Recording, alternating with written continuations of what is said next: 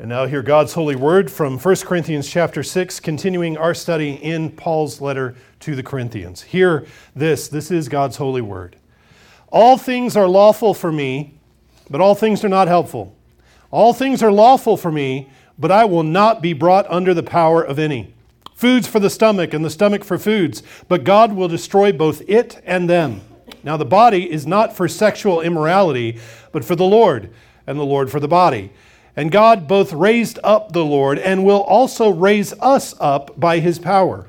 Do you not know that your bodies are members of Christ? Shall I then take the members of Christ and make them members of a harlot? Certainly not. Or do you not know that he who is joined to a harlot is one body with her? For the two, he says, shall become one flesh. But he who is joined to the Lord is one spirit with him. Flee sexual immorality. Every sin that a man does is outside the body, but he who commits sexual immorality sins against his own body. Or do you not know that your body is the temple of the Holy Spirit who is in you, whom you have from God, and you are not your own? For you were bought at a price. Therefore, glorify God in your body and in your spirit, which are God's. Thus far, the reading of God's word. Let's give thanks together. Father, we praise you for your word, and we ask you to stir up our hearts and our minds and make them a fertile place for your word to rest and implant and grow and bear fruit. So, Father, I pray that today that you would strip away from everything that we do and say today, strip away everything that's unhelpful, everything that's in error. We ask you to deliver us from all kinds of distraction, and that only what is helpful and only what is good may be heard and received and said today. So make me, I pray, an articulate messenger of these things that you've delivered us so that we can hear and know and do what you have told us to do. We pray this in Jesus' name. Amen. Amen. If you've ever gone back to watch some of the old sitcoms from the golden age of television, the sitcoms which are mostly black and white, you notice a common convention across all of them from a certain period that looks really odd by today's standards. You've probably noticed this. None of the married couples in those old shows ever sleep in the same bed. They all sleep in twin, twin beds. Uh, Ward and June Cleaver, uh, Rob and Laura Petrie, um, Lucy and Ricky Ricardo. Even, even Fred and Wilma have uh, two different beds. Fred and Wilma Flintstone. They have two separate beds.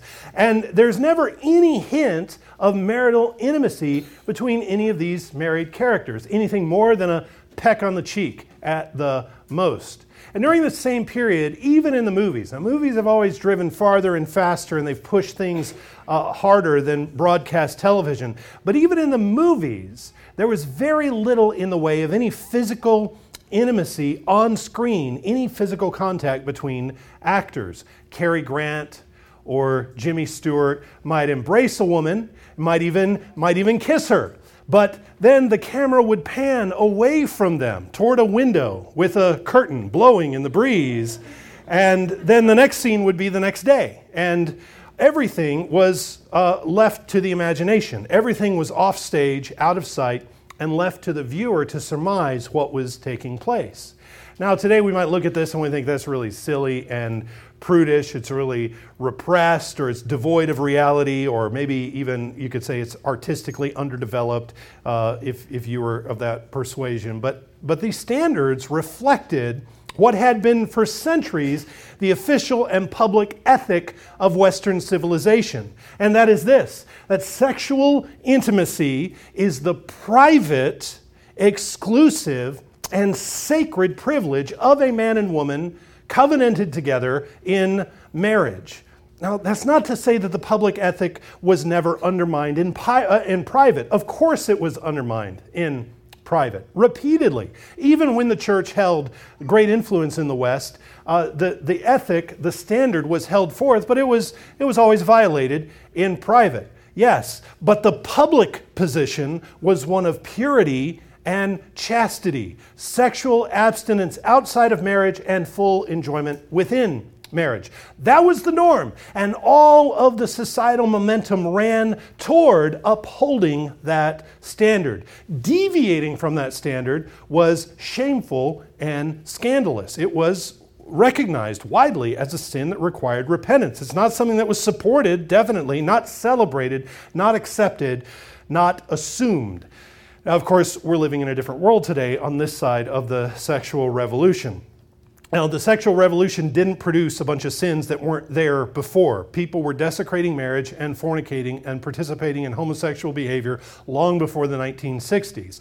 What is new to our culture, what is new to us, is the open rebellion and the vast number of new opportunities for sexual sin presented first by the dating culture, where uh, courtship is removed from the context of the family and is put in the back seat of a Buick or at the drive-in. That's that's the beginning there of where courtship is removed from the family. But then, but then uh, the internet and smartphones and social media have given us all kinds of new ways to fail to uphold the biblical sexual ethic and, and all of these things have been well documented, we don't need to rehearse them all. But if it's any accurate representation of where our standards now lie, as opposed to the 40s and 50s, today, no popular television program, no movie is devoid of sexual impropriety. And by that I mean, Everyone sleeps with everyone all the time. There's this haze of free love with no strings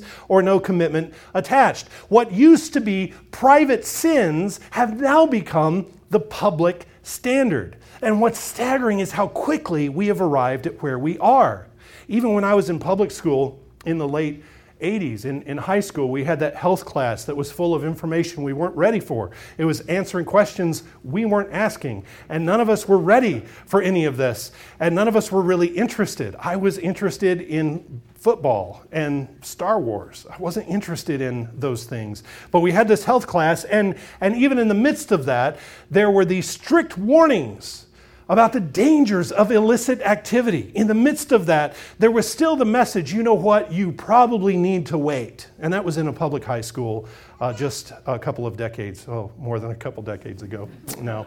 But, uh, but it seems that today, there's no longer any desire on the part of parents or on the part of the establishment to put any restrictions anywhere, not even subtle suggestions about restrictions, because it is commonly received that teenagers are rutting animals and there's no way to control their behavior, which is so natural and so instinctual. We are fools to try to stop them and we might as well not even try. So, in this context, now, young people are being set up for lives of sexual brokenness because physical intimacy has been torn completely away from the marriage covenant in our society. And not only that, here's the crazy thing it's been taken away from relationships altogether. You can sleep with someone and still not call them your girlfriend or your boyfriend. And, and, it's, and it's even been divorced from any kind of sentiment of love. You will sleep with anybody, but the big step, you know what the momentous step is? The huge step is saying, I love you. That's the big step. All this other stuff is just window dressing. The big thing is, I love you. So, in this environment where we have no societal reinforcement of the biblical ethic, what should be the exclusive marital act of intimacy, the, the sacrament of marriage, is now as common and cordial, as private, and as meaningful as a handshake. That's, that's all it's worth today in our society. Now, of course, in the process, not only have we destroyed the sanctity of marriage and we've destroyed the marriage bond publicly, but there are a host of downstream uh, effects of this immorality. Again, which are all well documented. We've talked about them at length at other times abortion, disease, orphans, domestic instability, the pain and emotional scars caused by sexual crimes against people, where the victims carry these things, drug abuse by people who attempt to numb the guilt and numb the pain of promiscuity, suicide by those who can no longer live with the destruction of their own sins and, and the sins of others, and a generation of boys and girls that have grown up without fathers. We reside now in a world of complete and total insanity on the subject of of, of sexual uh, intimacy and, and it's, it's, it's being ripped out of its context of marriage has given us this world of insanity.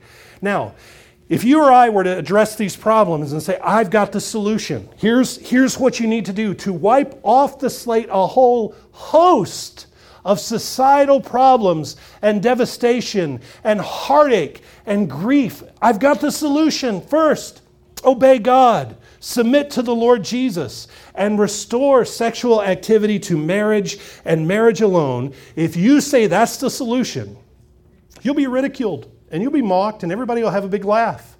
People are so accustomed to promiscuity that they're willing to live with whatever murder, disease, depression comes with it. And they don't care who's orphaned and they don't care whose life is destroyed, so long as they can maintain their right to bed whomever, whenever.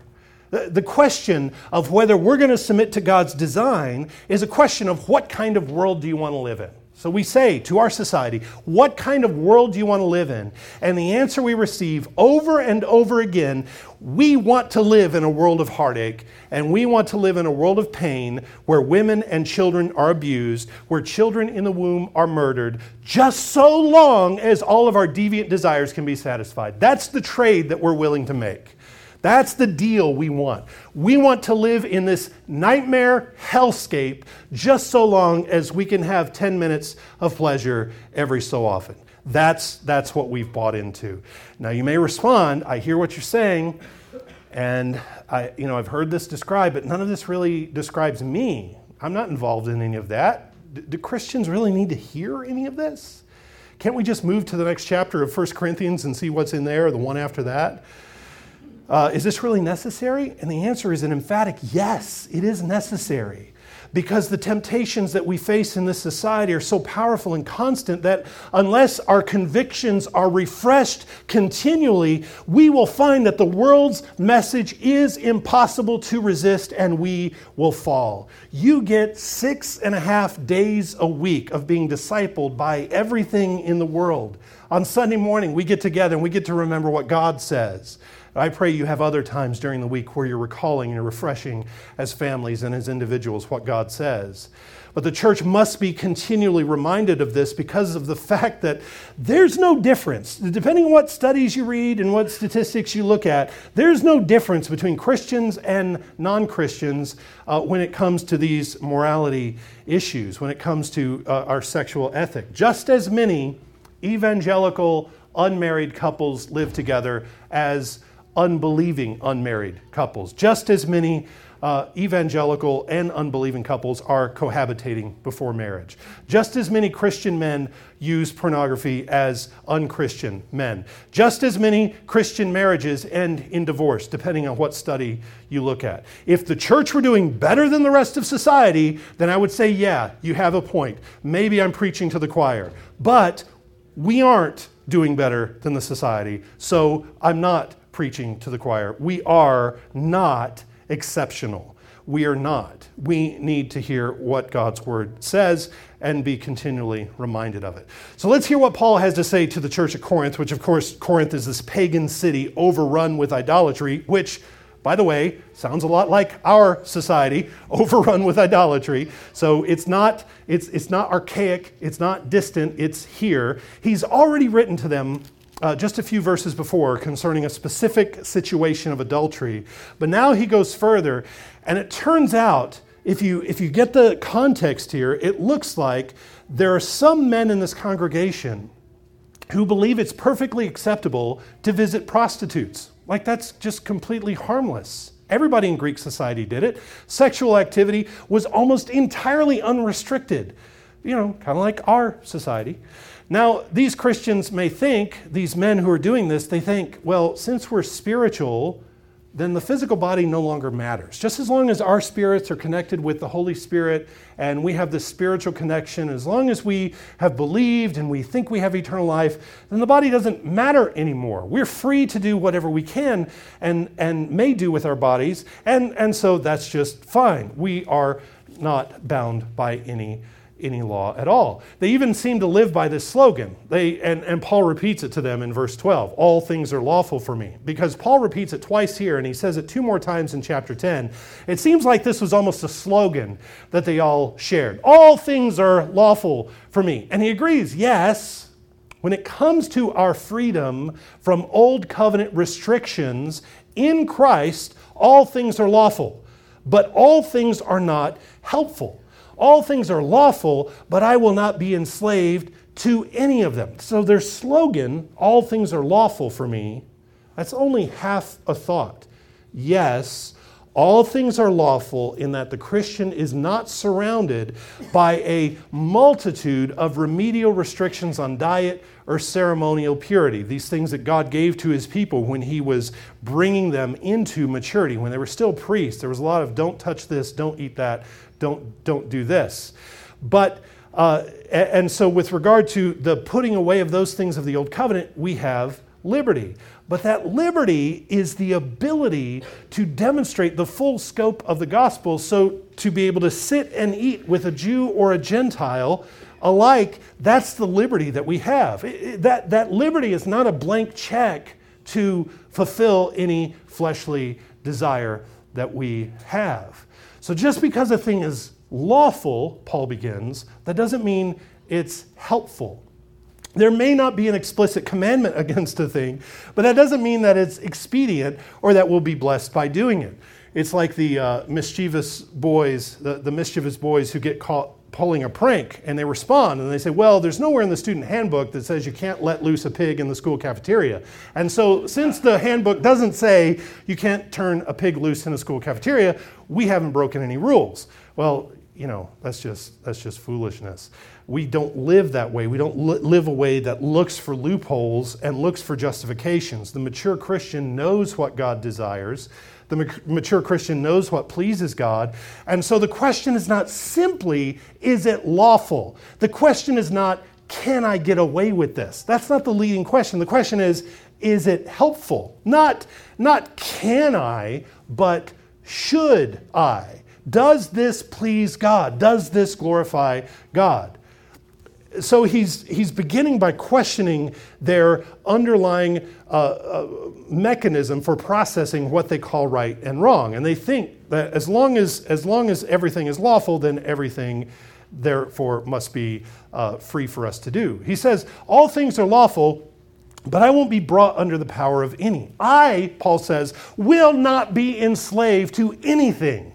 Nothing is going to give me orders other than the Lord Jesus Christ. And for us today, that means not my phone, not my computer, not my Netflix account, not my social media accounts, not my appetites, not my habits. I am not enslaved to any of these things. I serve Jesus. I am under his power. I am his servant, and I am not a slave to my impulses. They had another popular Greek slogan that they were using to justify their actions foods for the stomach and the, stomachs for, uh, the stomach for foods. And trying to um, kind of uh, understand what they're, what they're doing here and trying to use this phrase, the thinking must go that since God gave us hungers, since God gave us appetites for food, since God gave us sexual appetites, appetites for intimate contact, then if all we're doing is filling those hungers, then what we're doing must be just fine. I mean, right? God gave us the hunger, and all I'm doing is filling that hunger. Well, is that, is that right? No, Paul says, wrong again. He reminds them that God is going to destroy both the stomach and food. That's not to say that food won't exist in some way in the resurrection, because how, how do we know that? Well, we're looking forward to a great feast with Jesus. However, God is going to put to death stomach and foods in such a way that how we know and experience them now, we're not going to know and experience them in eternity. And He's going to resurrect something even better. And how do we know that? Well, since we will have eternal life in the resurrection, uh, then we won't need to eat to live, right? We, we, won't have, we won't be in danger of starving to death in eternity with Jesus, right? So, so food will have to serve a different purpose than simply keeping us alive. Eating will have some other purpose than merely providing strength and sustenance and, and keeping us alive. There will be a greater glory and a greater purpose designed for all things. And so, and so Paul says, you know, God's going to change all this. So if you're saying we're just driven by our appetites and we're enslaved to our appetites and however we however we fill our appetites is just fine. Remember, God has an expiration date on this on this eating and stomach that you, you think drives you and identifies you. In the same way, even marriage will be replaced by something better because Jesus said that in the resurrection, we won't be married, we won't be given in marriage. Something changes. What does it become? What will our unions and our fellowship be like in eternity? I don't have an answer. I don't know. We don't have that in Scripture. And, and maybe if we do, it's hidden to us right now. I, I, I, it may, may be there. The data may be there. We've got to figure it out. We've got to understand it. Here's what I can tell you. All I know is, is, is, it's better than what we have now because everything, everything is expanded and glorified and moved to a higher elevated place in the resurrection. And so even, even uh, our, our union and our fellowship is going to be better uh, than it is right now. And because this is true, because everything is being transformed and everything is being moved from glory to glory, therefore, the necessity of biological functions, the presence of physical needs, are not a foundation. They're not an argument for proving the morality of whatever actions we take to meet those needs. And, and, that's the argument that you hear a lot today is that we just are built with these urges, we're just built with these impulses, and we have to fill them in whatever way we can. And how can you judge if someone is just going after what they are, are inclined to want or inclined to have? And, and, and Paul says that's not a great argument at all. He breaks the, up their slogan. The body is not designed for immorality. The body is designed for the Lord and the Lord for the body. Our, our bodies, our lives are aimed toward the resurrection and enjoying Him forever. We have bodies so that we can serve the Lord with them, not simply so we can d- d- fill every illicit desires. At the same time, He created our bodies every single part of our bodies and he designed their usage. God is the one who thought up sexual in- intimacy. God is the one who thought up reproduction. And he delights in the design that he made. It, there are no dirty parts, there are no gross parts. There's nothing to be ashamed of or to be embarrassed of before the Lord.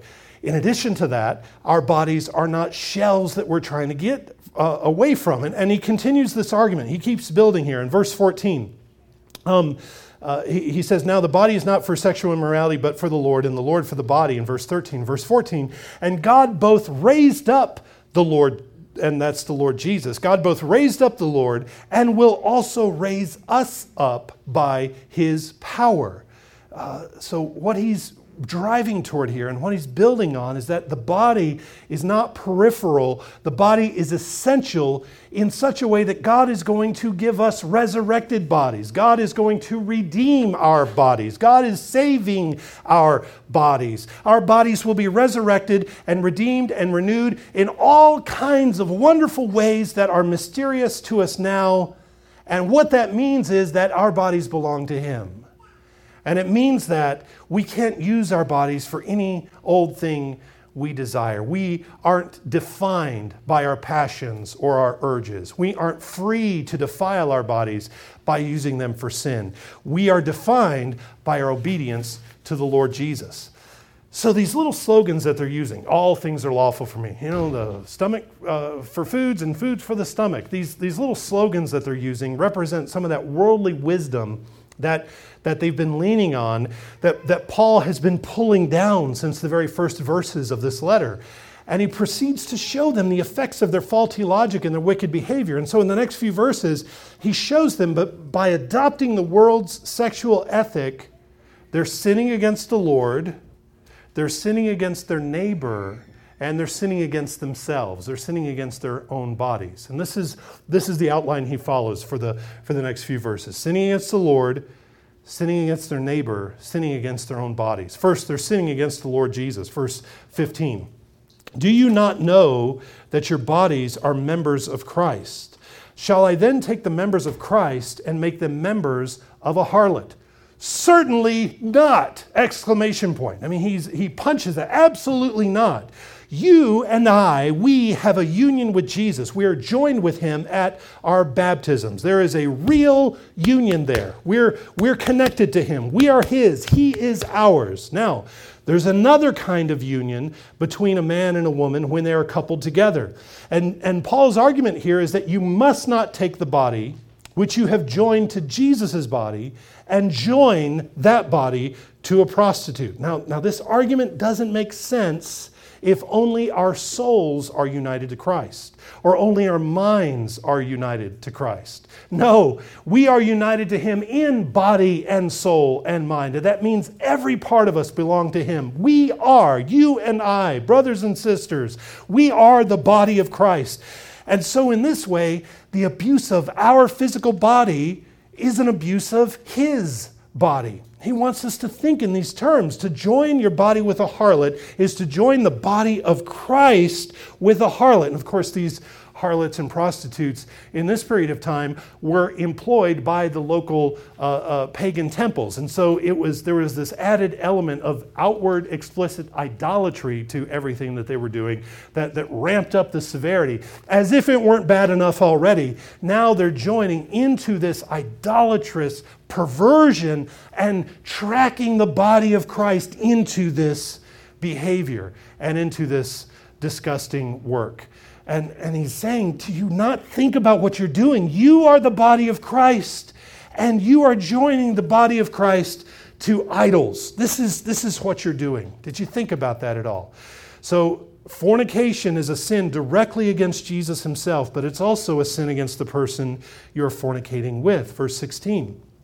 Do you not know that he who is joined to a harlot is one body with her? For the two, he says, shall become one flesh. But he who is joined to the Lord is one spirit with him.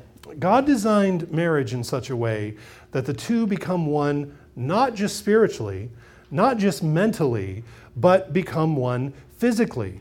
And the act of making love is a unique mode of self disclosure and self commitment. I give myself to you. You are giving yourself to me. You are literally giving your bodies to one another in a way of, of unifying with each other that makes you closer and bonds you closer to your wife or your husband, closer than anybody else on the planet. I belong to her. She belongs to me. That is the union and that is the connection.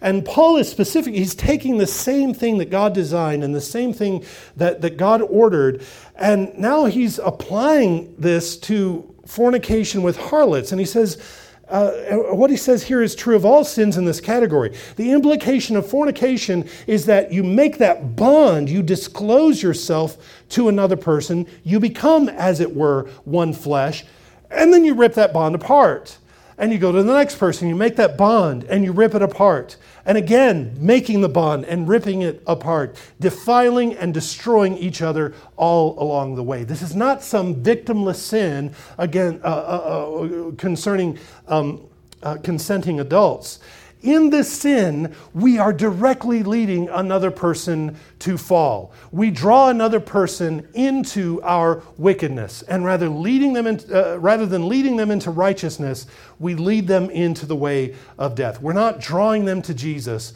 we're drawing them into destruction. And so he inserts here this: the only remedy, if we're tempted in this direction, is to run. At the beginning of verse 18, three words flee sexual immorality.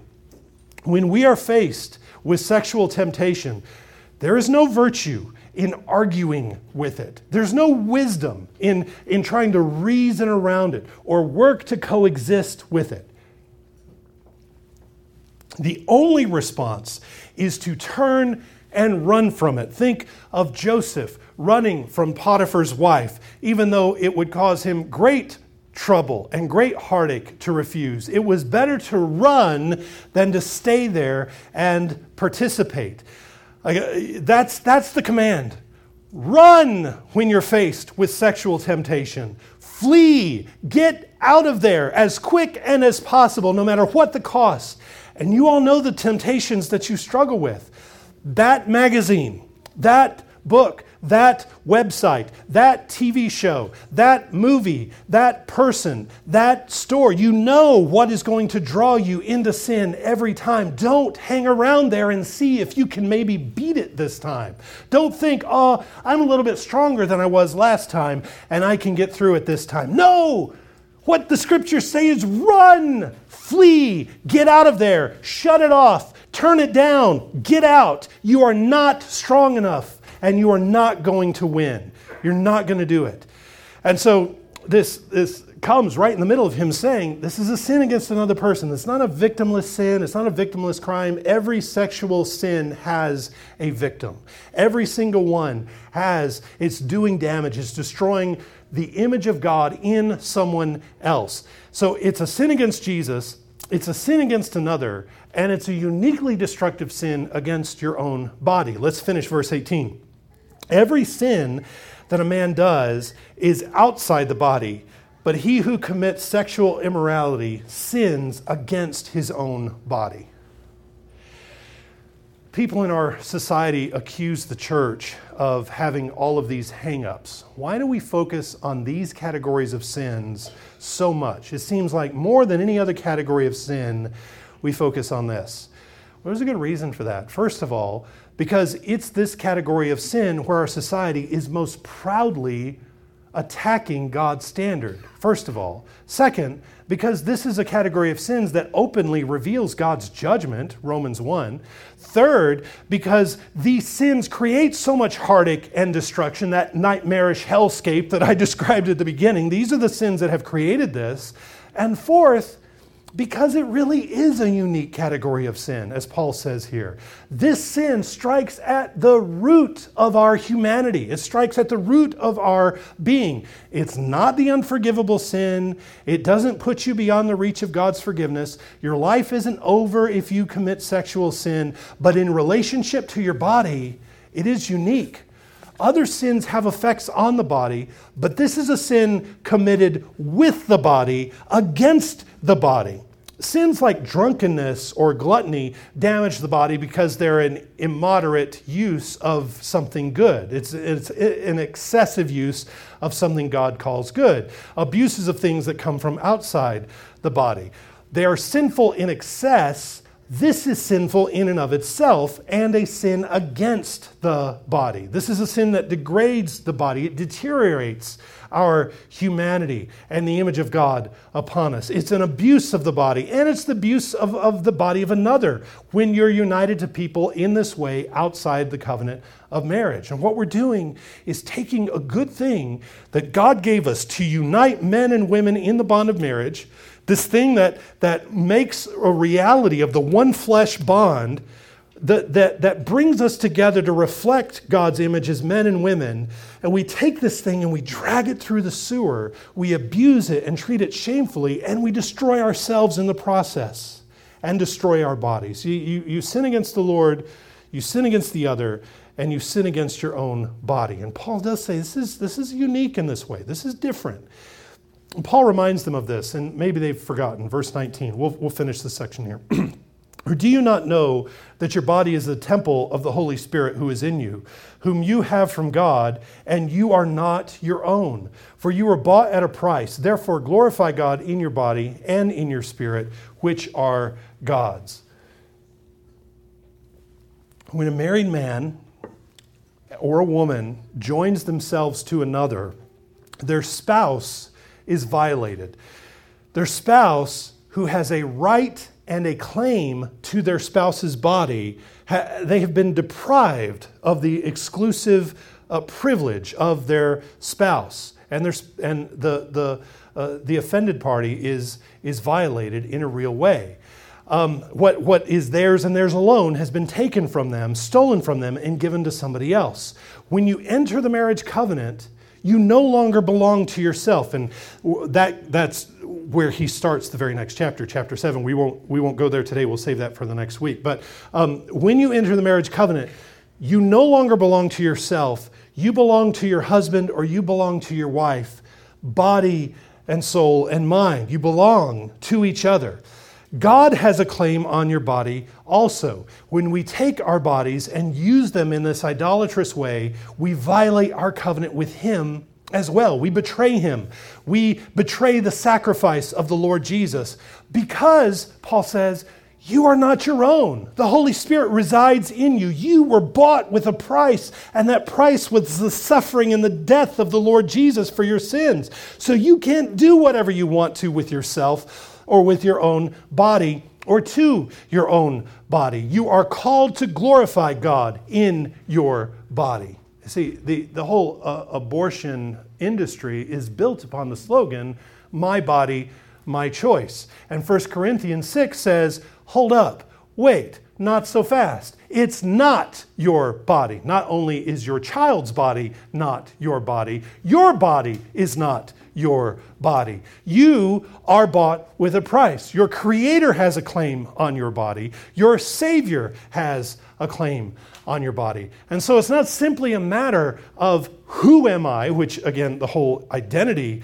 movement is based upon figuring out who I am as if it's some uh, indecipherable mystery, who I am. The question is, whose am I? Who do I belong to? You see, if I figure out whose I am, I will quickly understand who I am. It's trying to answer that question, who am I, without first answering the question, whose am I, that leads us into despair and confusion. You see, right here are the answers to all of this insanity that we're living with. Who do you belong to? You figure that out, and everything else comes from there. I understand that what we're saying in this section of 1 Corinthians flies in the face of everything that the world teaches us and lectures us about. Sexual immorality is assumed and expected. Of course, you sleep with somebody on the first date. Of course, you move in together before you're married. Of course, you flirt with your coworkers. That's fine. Of course, you can fool around with the woman you meet on a business trip. Of course, if you get tired of your husband, you're free to look around. You're, you're free to put a, a, a profile up on a dating website or, or look up old boyfriends from high school. Of course, this is so common and so normal that no one acts the least bit appalled anymore. But God's word calls us back to remember that this is not his design for us. It's not even human. This is base. This is subhuman behavior. This is animal behavior. This is the way of death and judgment and destruction. This is the opposite of humanity because being a human is glorifying God in your body, understanding who you belong to, that you are bought with a price. Being human is living as man and woman together, unified in the image of God, the two becoming one.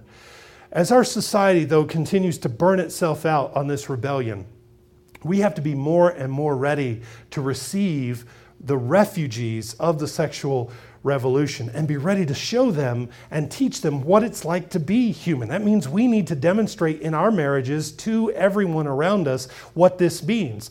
And, and in the process, help them put their past behind them. In verse 11 of this same chapter, he lists all these terrible, wicked, ugly, nasty things. And he says, And such were some of you. You were this, but you were washed, but you were sanctified, but you were justified in the name of the Lord Jesus and by the Spirit of our God you can have this freedom and this washing and this cleansing and this justification and all of this. You can put all this behind you and look forward to your future in Christ. We have to be ready with that message, and that means building up our marriages to not take them for granted, but to take the things that the world abuses and use them the right way the right use of marriage is our offense against, uh, it's our taking the, the offense against this uh, culture of destruction.